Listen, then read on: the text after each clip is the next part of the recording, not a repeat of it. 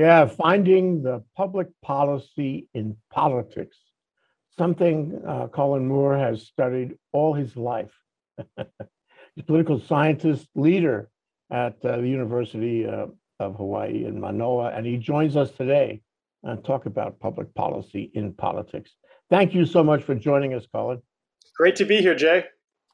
So uh, yeah, you know, here we are. Um, I don't know what you would say. It's it's it's not the um, it's it's not the eighth inning. Um, maybe it's the seventh inning because yeah, sixth or seventh. That sounds about right. And uh, we, you know, we have various people who've shown up uh, to pull papers. Uh, let's talk about the state first. Let's talk about governor first. Um, and I, I find some of them very interesting and some of them really dark horses. Uh, who who are the who are the light horses, if you will? Well, I mean, you you you certainly have uh, the leader uh, is is Lieutenant Governor Josh Green. He has been his poll numbers are extremely high. I mean, he's leading his potential opponents by uh, you know in the double digits, you know, thirty points in some cases or more. Um, so he's clearly the favorite going into this race. I mean, it's it's it's been a while, I think, since we've had a Democratic primary for the governor, um, where where it was open, where we don't have an incumbent, where you've had such a uh, a, a, strong lead from one of the candidates. But that doesn't mean he's going to win. Um, so there's two other candidates right now who've pulled papers for the Democratic primary, two main candidates, Vicky Cayetano, of course, and Kirk Caldwell. Um, if there's going to be a dark horse, my suspicion it it could be Vicky Cayetano or someone else I'm going to talk about in a moment. Um, but Vicky Cayetano does have bring a lot of strength to the table. She um, is independent. She's not connected to politics directly herself, although of course she was first lady. So I think there's kind of an open question about how much Governor Cayetano, her husband, his legacy is going to affect this race. But she's clearly campaigned as an independent businesswoman. Uh, she, as some folks um, might recall, was uh, partially ran Mayor Rick Blangiardi's campaign. And so she's kind of coming at it from uh, a similar angle. I think some of the corruption scandals, I think people's frustration with the mainstream Democratic Party, those really play into her favor. The third candidate, Kirk Caldwell, normally you'd think of as someone who's would be a really strong candidate. Kirk Caldwell has always been a fu- strong fundraiser. He's raised a bunch of money for this race. He still is. But his polling has been really bad. In fact, most of the polls have him not even breaking double digits. Um, I think that partially is a legacy of some of the issues that occurred when he was mayor. I think he's so connected with the you know very troubled rail project uh, that voters still tie him to that. Um, I think some of the scandals in his administration um, are pulling him down. So I think it's going to be very difficult for Kirk Caldwell to be competitive in this race. Now, saying that he's come from behind before and succeeded, but I think he's probably unlikely um, to come from behind. Now, the last candidate is someone, you know, I want to make very clear has not declared their candidacy right now. Um, but if you follow any rumors in Hawaii politics, uh, people seem to be operating as if he already has declared he's going to run for governor and that is Congressman Kai Kahele. Um, he was very outspoken on the Red Hill disaster. I think he um, got himself a lot of goodwill. Um, so he's likely the dark horse. Um, is he going to be successful, though? I mean, what chance does he have? And he has, I think, two. Uh, you know, two central challenges. The first, of course, is he hasn't campaigned. I mean, he hasn't declared yet, and he probably won't declare until May um, if he does decide to run. And that doesn't give him very much time. I mean, you have May to August to run a gubernatorial campaign to get that up and running. That's going to be a real challenge. The second challenge is he doesn't have that much money. Um, he can't move money from his congressional up campaign fund into a state fund. You can do it, although it's very complicated. It involves asking your don, returning money to your donors, and asking them to send it back to you that's complicated. So he's going to come start with a real um, financing disadvantage, and he's going to have a tough time overcoming that, especially when you're talking about folks like Josh Green, who've raised, um, you know, who now have well over a million dollars and and um, and will continue to raise money. Um, you know, the second thing is that Green is very popular with a lot of demographics that Kai Kahele likely would be competitive in. He's another neighbor island senator. Remember, both Kahele and Green were state senators from the Big Island. He's Green is very popular with with uh, with Hawaiians, with Democrat with demographics across the board. And so Kahele will have to convince some of those voters who already say they're voting for Green to come over to his camp. And, and that's something that's going to be tough. It's especially going to be tough uh, without much time. Mm, wow. so, um, you know, let's look at lieutenant governor just so we can throw it all in the mix here. I, never understand the real relationship of governor and lieutenant governor. I mean, in terms of the election itself. Um, but um, there are, there were- I, I see three, four, five. Can you talk about them? Sure. So um, we got it's a crowded race. Uh, lieutenant governor's race is always a hard one to predict because really it tends to turn more on name recognition than policy. Um, who who's likely to come out ahead? Um, you know, well, right now I'd say that uh, there is one candidate who's been doing very well recently, and that's Sylvia Luke, the chair of the House Finance Committee. She's managed to get most of the big union endorsements, which are not decisive, but they matter here in Hawaii, particularly if you're someone like Sylvia Luke, who's a real insider, someone who, of course, is a very powerful figure, but doesn't have a lot of name recognition. Getting those endorsements, uh, hooking up your campaign to the unions that have strong messaging operations that can get people out to sign wave, that's, that's going to be key for her. That said, I don't think she has this wrapped up by any stretch of the imagination. Um, Jill Tokuda was the last one who ran. She came within three percentage points of beating Josh Green.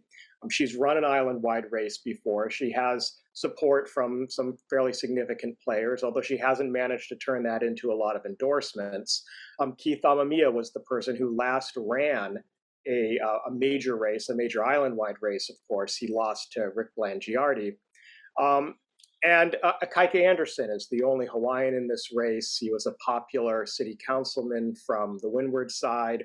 Um, and then Sherry Menor McNamara, I think, is trying to run like Rick Blangiardi did, like Vicky Cayetano is doing, um, as an independent. Uh, she's running as a Democrat, but someone who's not really deeply into Democratic politics here. Um, I think she's counting on a lot of small business support. So mm-hmm. at this point, I'd say it's pretty much anyone's game. Um, and it's going to come down, I think, to their ability to raise the money to get their name out there. Um, and some of that may come down to you know their support from some of the decisive unions um, that'll help them do that. You know, it's like two separate races. They're really not connected, and yet um, maybe they are. Are they connected? If if I'm um, a front runner for governor, and I say, look, I, I like one of these lieutenant governor candidates. Uh, we're kind of a ticket, you know. Is there any benefit in doing that, or is that more of a detriment? You know, I think it. I think it could be a benefit if there was a leading LG candidate who, for example, Green or Cayetano thought really delivered a demographic to them that they didn't have. I think it's unlikely you're going to see that in this race because it's such a crowded LG primary. Um, you know, most of the governors probably there, there's not an incentive for them uh, to try to um, present themselves as um, as uh, uh, running mates. Um, so I don't think you're going to see that this time. I mean, you're right. It is a it's an unusual situation. It's it's a little strange how we do this. We're not unique, of course, in the country in doing this way, but um, it's it's hard that the governor doesn't get to pick his or her running mate, and then of course after the primary, uh, they're uh, they're mashed together and, and they're running together, even if they don't like each other. And we certainly have seen lots of examples in the past of governors and lieutenant governors who absolutely couldn't stand each other. They could barely even conceal it in public. Yeah, that's a, that's a detriment because if they run separately and win separately and, and they don't get along, they're not going to be much of a team. Although you know, it seems clear to me that the people who want to run for lieutenant governor would like to be governor. Um, and if you get to be one, then you then you're a natural for the other. No. That's really the only reason to run for lieutenant governor in I mean, one thing I will say about our LG position here is that there are almost no direct responsibilities. In fact, one of the only things the lieutenant governor is actually responsible for are name changes. If you want to change your name, the LG's office has to sign up for it. So what it means is that if you're LG, it can be a pretty good platform to run for governor because you have a lot of press coverage, um, you, but you have very little responsibility. You can pretty much blame anything that goes wrong on the governor, and you can take credit for things that, that go well. And you know, Josh Green, in some ways, has been a master of that. Mm, yeah. So what what's the economics these days on running for governor or lieutenant governor? How much money do you have to raise? How much money do you have to spend in order to make it? Um, I, you know, at the end of the day, like in other places in the country, maybe most places, it's a question of money, isn't it? It's it's always partially a question of money. I mean, what does money get you? Money gets your name out there. Money buys name recognition primarily. Um, it keeps your picture, your campaign um, in front of voters' eyes. And here in Hawaii, we don't have particularly ideologically driven campaigns. You know, the culture wars don't really make it across the Pacific. And so a lot of it is candidates trying to well get their name out there, but also connect with voters. I mean, it's always very folksy. I'm I'm one of you. I mean, our campaigns are pretty light on policy for the most part. Mm-hmm. Um, but you need money to do that. So I'd say, but it's not decisive. I'd say you need you need a million dollars to be competitive. Um, over more than that is is good, but you know you can look at the classic example here of Abercrombie and Ige, where Abercrombie had dramatically more money than Ige did. I can't remember now uh, how much more, but it was at least five times more, maybe maybe even more than that. And of course, um, he got beat pretty badly by David Ige. So there's a baseline I think you need to hit. Um, uh, after that, um, I I think it you know, it, you know, there are kind of uh, decreasing returns to raising more and more money. But I'd say a million bucks. You got to have a million. Lieutenant Governor, what what what's the price tag on that one? At least half a million, but but more is better. I mean, the thing about a crowded race like the LG's race that pretty much is devoid of policy discussions and doesn't get the kind of media coverage the governor's race does is that money buys even more. And when what's been interesting in some of these LG races, well, the last one at least, are independent um, expenditures. In other words, PACs that are spending for the candidates. I don't think there's anybody uh, who uh, wouldn't argue that Be Change Now, the Carpenters PAC, uh, was very um, crucially important to Josh Green's win in that race because they spent a ton of money independently on Green. Um, they helped boost his image as the you know the, the doctor trying to take care of folks, and they just kept his his name in front of everyone that time. And it was a close race, but I think that that money ended up being decisive there. Hmm. So endorsements are important, um, and uh, making making people feel that you're one of them. That's important in Hawaii. Um, but uh, you know, title of our show is uh, finding the public policy in politics um, referring, you know, specifically to Hawaii. And, and um, you know, I wonder uh, what, what public issues, uh, what public policy issues should be, not, not to say they are, but should be in play this year. And if I was a smart candidate appealing to people who care about public policy, what would I be focusing on? You know, one thing I'd say is uh, one policy would be tourism there is a lot of frustration here about how we've managed our number one industry. And I think having a plan to manage the tourism industry better, uh, whether that's um, you know passing things like green fees, which the ledge has talked about this year, changing HTA, um, convincing people that this industry is not something we necessarily want to get rid of, but it's something we have to manage better. Um, the second thing, obviously, is affordable housing. Um, you know that is always comes up as the number one issue for voters. Uh, I think maybe a realistic plan to deal with that would be helpful. Something, um, you know, either reducing regulations to build, uh, um, embracing something like Senator Stanley Chang's Aloha Homes idea, mm, building yeah. properties on state land. I think that should be at the center of any discussion for sure. I mean, those two that would be kind of folded into general cost of living issues. I think would be are, are, the top of on the top of most voters' minds? Um, you know, we've had we've had some um, corruption issues lately, um, and I suppose if you walk down the street, any street, uh, and ask people if they had confidence in Hawaii state government, uh, you probably would not get a robust yes. Uh, I think that's fair. Is that an issue? Should be should that be an issue? I mean, we seem to be missing out on that. Everybody says, well, Um, I'll go on name recognition uh, if I know him or his his family. Uh, you know, that'll be good. Um, but you know, I, I'm not sure that anybody is standing up or or if it would help to stand up and say, I am going to make you know government more transparent, more reliable, um, more honest.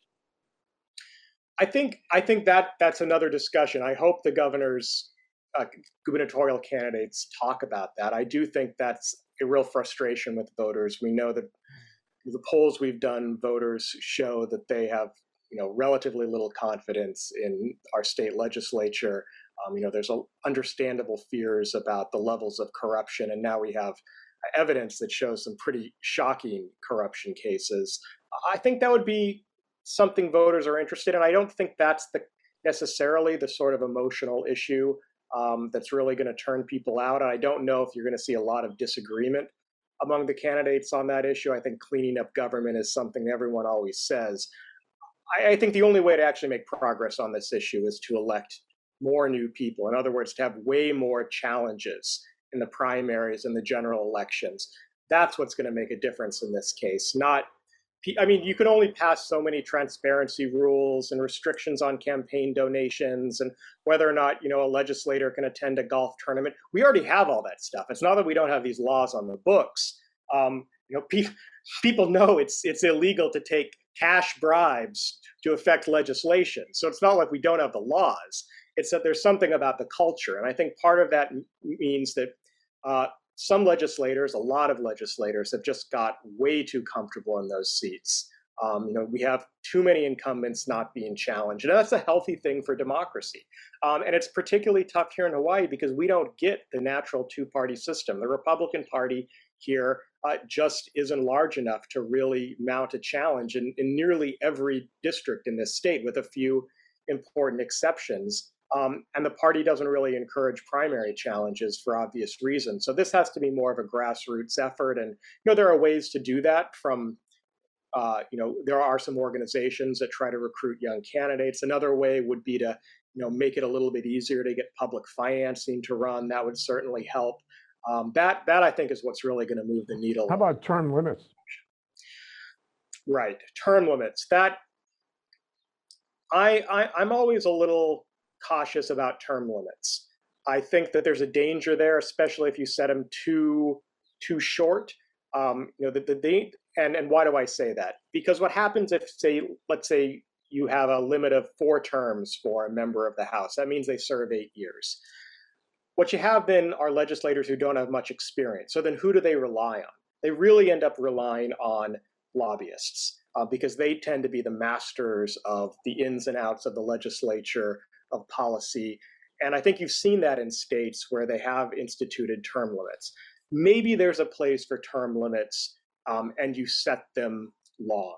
You say eight terms is as long as you can serve, something like that. I could see potentially a, a role for that there, but I really don't think that's the solution to the problem. I think what we need is more supply. Uh, we don't need to, you know, put arbitrary limits on how long people can serve, but we need them to defend their seat every single time. And that means making it easier for people to run against the incumbents. Yeah, I'm, I'm reminded of an organization called runforsomething.net on the mainland. Uh, Amanda Litman is the name of the founder.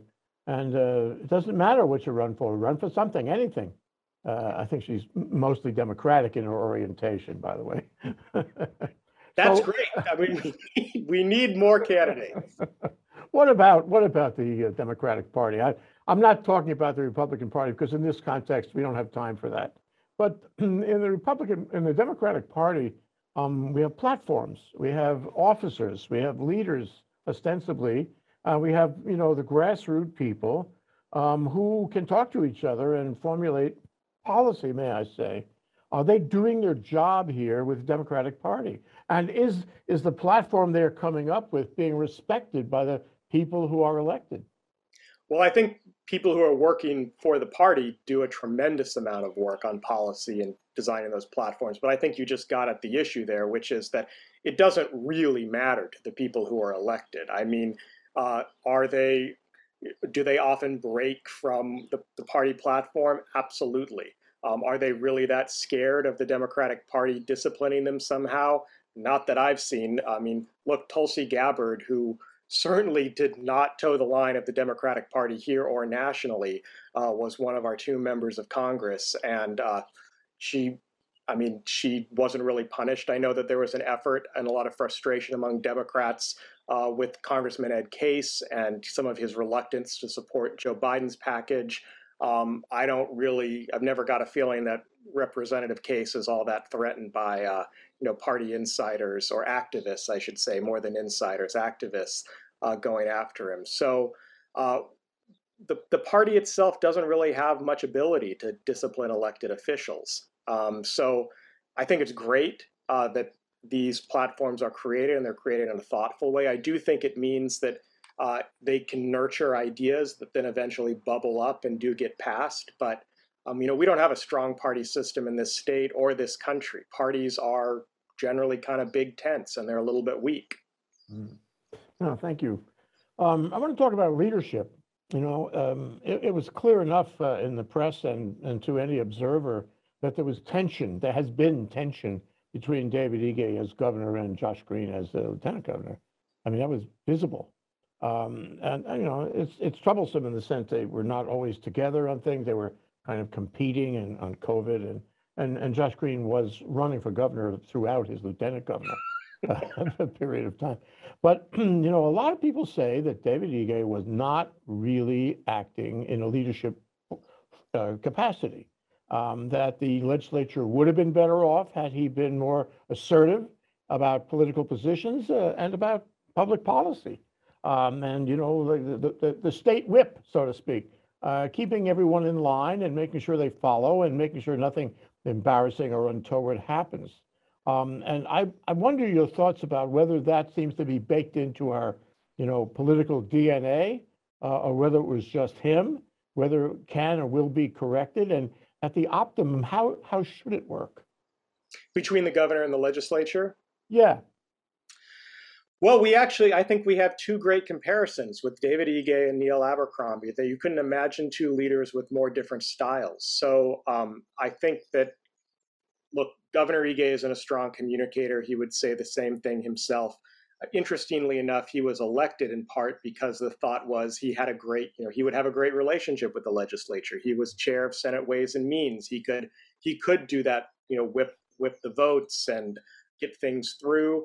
Um, but something magical seems to happen when you enter Washington Place, and all of a sudden your former colleagues decide they don't like you so much anymore. I don't know if that's just, uh, you know, a dynamic between David Ige and the legislative leadership, or if that tends to be true of most governors in the legislature. But I think the latter is more likely that uh, there just is this adversarial relationship. Uh, but you're right, David Ige wasn't good at getting any of his packages through the legislature um, could have maybe have been helpful for him to play hardball politics more. I'm, I'm inclined to believe that's probably true. I don't think uh, he got a lot of respect from the legislature. But that was in part because he, in some ways, refused to use the one thing that the governor has, his most powerful tool, which, as Teddy Roosevelt used to say, was the bully pulpit. You can motive, you can mold public opinion as the governor because you're the only one you get to spend the most time on television. People say, listen to what you say. He never really attacked the legislature. He never um, really used those tools to shape public opinion to support his positions. And I think that, to my mind, was uh, a real shame. I don't think that David Ige really appreciated how he could use uh, speeches and communication to push his agenda through. At the same time, I would say that, of course, Governor Abercrombie uh, is usually thought of as, a, as an excellent speaker, um, certainly a strong speaker, someone not afraid to express his opinions. Sometimes um, too much so. Yeah, sometimes too much. Uh, he's gotten that criticism many, many times. I mean, that didn't help him either. Um, so, um, but I do think that a certain amount of criticism of Ige is warranted. I mean, I and I think that it wasn't for lack of ideas.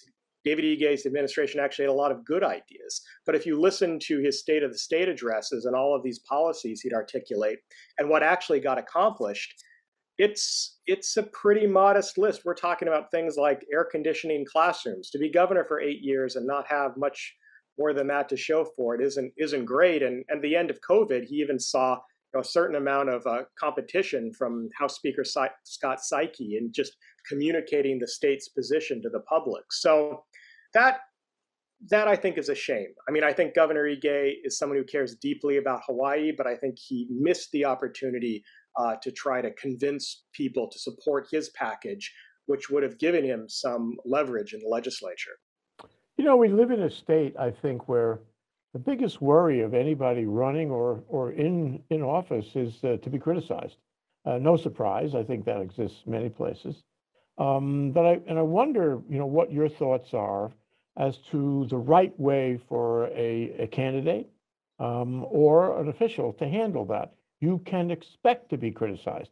You can expect the, the press will find something, somebody will find something uh, to criticize you about, and and you can handle it right or you can handle it not so right. Uh, you can lose an election over it easily, uh, even if you are otherwise qualified. Um, and you can be, mm, you know, made impotent somehow if you don't handle it right while you're in office. Uh, what's your thought about the right way to handle it? It's a great question. I think that's part of the art of politics. In some cases, the right answer is to say, we messed up. I get it. I understand why people are angry, to take it on the chin. In some cases, and I don't think Governor Ige did this enough, you have to ask members of your staff to take the fall, to resign. Um, you know, it's not always fair, um, but if you're the person leading the agency, um, you know, the public needs to see that action, that they're being replaced or there is discipline. You can't be too loyal to your own people. And I think that anyone appointed to one of those positions should understand that they might be asked to resign on, on any day. You know, and the last is to, to push back if you think, you know, if you think you can persuade people, if you think it's unfair um, and trying to find that balance of you know do we do we acknowledge it do we fight it um, is what separates a, a great politician from a failed politician yeah we need we need great leaders we do especially with all the, the challenges that face the state that is challenges in, in public policy that we have not addressed and we better bloody well address them soon um, we don't have time to go into all of the ones right now maybe in another discussion, but I do want to spend at least a few minutes with you on the federal side on the delegation. Um, who's running for what and uh, who are the front runners and what challenges are they facing? So there's really only going to be likely one competitive uh, congressional election um, here, which is uh, going to be um, Kai Kahele's seat if he decides to leave to run for governor. And there's already some people jockeying for that to run for that seat potentially. Again, that would require him to announce to run for governor because I don't think anyone thinks they can beat him if he runs again. Um, the two names I've heard are um, Senator Jarrett Keohokalole of the Windward side, also of the Windward side, newly elected uh, Rep Patrick Branco. I know that there are some other folks who have been considering it. I think that um, you know those are probably uh, the likely picks. Um, I've even heard some people say they, they, they think Tulsi Gabbard might come back and run, although I think that's that's pretty unlikely. That's a real, real long shot. Yeah. That's an extreme long shot. I agree. um, and I think the party wants to consolidate around a candidate relatively early, and I think it's likely to be one of the, the two uh, uh, uh, gentlemen I just mentioned uh, earlier. Let me ask you one thing about the delegation. Although, uh, you know, Mazie Hirono gets into the mix of it, and God bless her for that. She does, she's courageous. Fearless. fearless. It's really wonderful to see uh, at least Mazie do that. But in general, you know, our delegation doesn't seem to be involved in the crises that are going on in Washington, the crises in the, in the Congress, the crises in, um, you know, in foreign policy. We're, we're in an inflection point. I'm sure you'll agree in terms of the liberal world order in this world. Um, the, and people in Hawaii don't really think much about it, I think, and it's not a, it's not a, a, a, public policy issue that they care about. And so what we get from Washington, from the delegation, are um, smaller issues, little little tiny issues, um, but no statement of leadership on the the issues that affect the nation and the world. What are your thoughts about that? I think that they're following a, a, model that's been, with the exception of Patsy Mink, that's been followed by our congressional delegation for a long time. I mean, Dan Inouye, although, you know, despite the fact that he was became one of the most senior members of the Senate, wasn't someone who really was out front on on a lot of issues for the most part. Um, you know, he kept a pretty low profile for his seniority. Um, and I think that in some ways, Brian Schatz has kind of followed that model. That there's a sense that the voters here want um, want them to focus on local issues that affect Hawaii, bring federal dollars back to Hawaii, and stay off television for the most part. Um, you know, Mazie Hirono, you just mentioned she's the most outspoken, um, but she also, um, you know, has been criticized for that. Um, you know, certainly Tulsi Gabbard was, although she's a she's in a different category herself. So, I don't know if it's it's something that people decide or it's a sense they get from voters, but um, I don't think our congressional delegation goes to Washington trying to, to lead the country. I think they go there trying to look out for Hawaii. And for the most part, I think that's what the voters want. Yeah, that's what the voters want. It's not, not what I want, uh, but it's, it's, it's, what the voters want. Uh, one, one, and one thing springs out of that, and I want to ask you about, you know, the body politic, the, the, the body of citizen, the citizenry, so to speak. Um, you know, we've always talked about low turnout. We've talked about complacency, really monumental complacency. Uh, where are we on that? Has COVID, has the, uh, you know, the experience in Washington, the insurrection, uh, Ukraine, um, Afghanistan for that matter, have these issues raised the level of awareness? Have they raised the level of interest by the, the, Hawaii, the Hawaii voting, uh, you know, con- uh, constituency? I don't think so. I mean, I think we will see the sort. I mean, we did see a pretty robust increase in turnout during the last election cycle, during the presidential election. I hope I hope that'll continue, although I suspect it'll go down a fair bit. Um, look, I think for as many people who are motivated by hate or anger or frustration, uh, there are just as many people who drop out. You know, who take the attitude of pox on both their houses. I don't want to be involved in this dirty business. Um, so I don't think you're going to see a huge outpouring of, you know, increase in, in voter participation. I wish I could say give you a different answer, um, but I don't think we're going to see that. Well, if I give you a jurisdiction, a state, for example, where people are, um, you know, complacent and the voting turnout and awareness is low, what are the risks to the state, to the jurisdiction, um, to the the way in which the state is is governed by the government? Uh, what could go wrong that would not go wrong if they were more uh, involved? Well, I think we've just seen some examples of that here where you get elected officials who are extremely comfortable, who are comfortable even engaging in corruption because there's not that many people watching them um, and there's not that many people challenging them. Um, and so you don't get the kind of robust uh, democracy that you need. You don't get the challenges. You don't get the fights that um, lead to transparency, that, that demonstrate that these are issues that people need to, need to have addressed. Um, so I think we're, we're living through that. Would you agree with me that um, if you don't attend to public policy, then government is not protecting you, providing you a, a political and social and economic environment uh, that will that will carry you through, sustain you even in times of uh, difficulty? Absolutely. And I think we need to work harder on this problem. I mean, the fact that we have largely uh, dropped civics, robust civics requirements from our school system, I think um, um, is partially to blame, although I, there's been a lot of efforts here in Hawaii to turn that around at the DOE, and I've been part of those. Um, but but you're right, you are. And I think the other the other message I try to express to people is that it's it's not as hard as you think it is. You just need to invest a little bit of time um, go to a few meetings, find an issue you care about. And once you get comfortable with the language, with how it works, you're going to stay involved. It's really just getting people involved that first moment. Um, you know, and often this comes from just being really angry about something very local and specific. Um, but once you've learned those skills, you stay involved. And that's why we need to get young people to learn those skills early on. Absolutely. It's, it's the nomenclature, the icons, the, the things you can own and that make you, you know, uh, connect you. Um, one last question before we go, Colin. Um, what's what's the calendar from here on out? Uh, what's the day uh, by which you have to file papers? What's the primary day, and what's uh, election day, and what should voters be thinking about? Boy, all right. So um, our primary is uh, August 13th. The, that's going to be the, the key day here in Hawaii because so many of our um, elections are decided on that day. Um, you're going to receive your ballot by July 26th. Uh, the general election then is on November 8th. So those are the real days to, to keep in mind. Um, remember, we're still voting. Um, it's all mail voting again, although, of course, there'll be places you can drop those off the same day.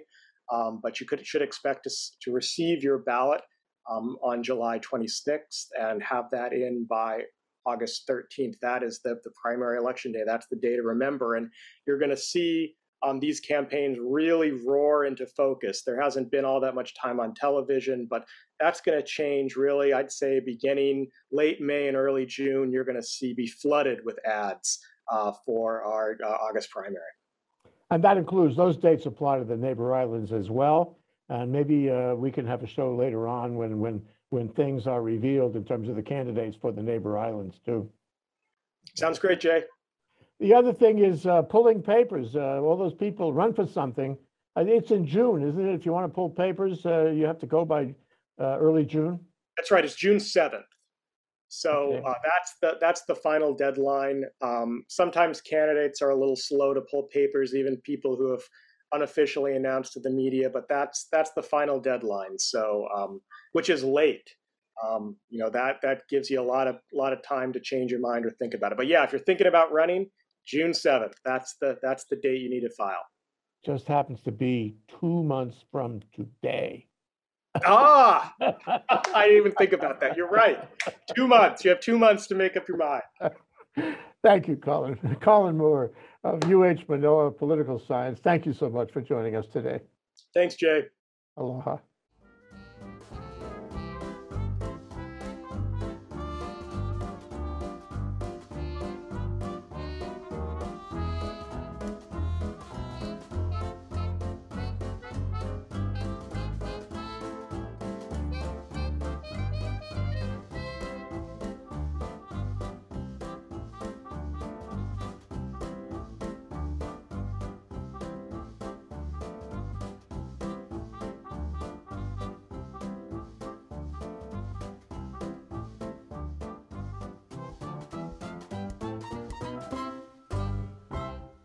Thank you so much for watching Think Tech Hawaii.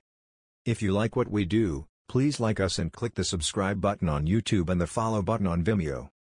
You can also follow us on Facebook, Instagram, Twitter, and LinkedIn, and donate to us at thinktechhawaii.com. Mahalo.